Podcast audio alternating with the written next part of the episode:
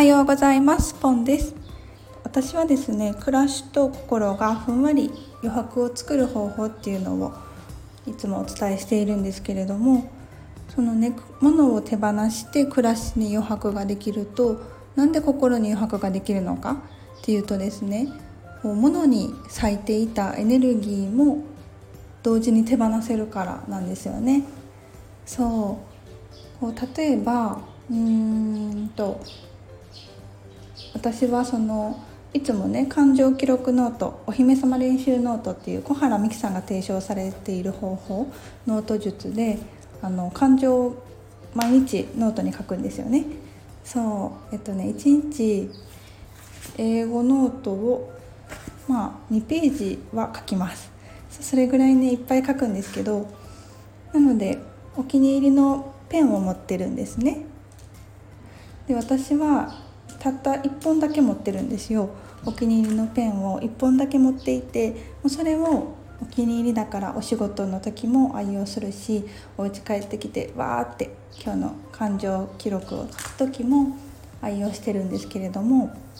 もしね仮にペンがうん5本ぐらいあったとしてでそのうち4本はまあ使えるけどそこまでお気に入りではないみたいな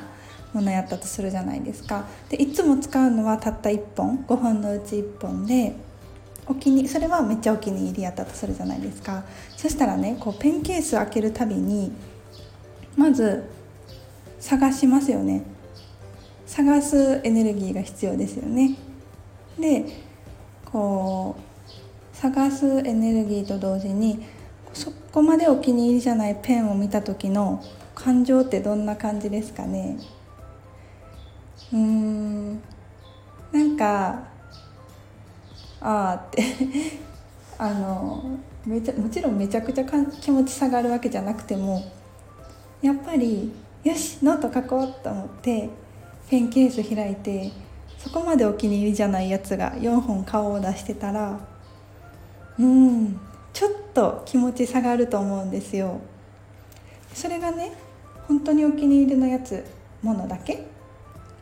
まあ、それもしまお気に入りのが5本とかやったら全然いいと思うんですけどそういう自分が本当にあ心地いいなってこのペンを使ってて心地いいし可愛いなって思うものだけだったとしたらどうですかね？ペンケース開けた時に。どんな感情になりますかね？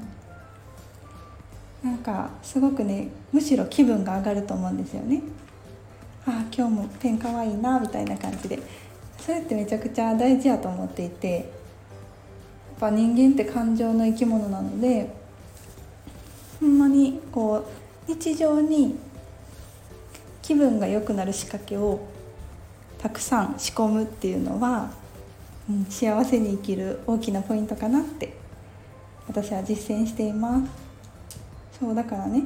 物を手放すそのあんまりお気に入りじゃなかったペンを4本手放すことでその物を探すエネルギーも手放せますし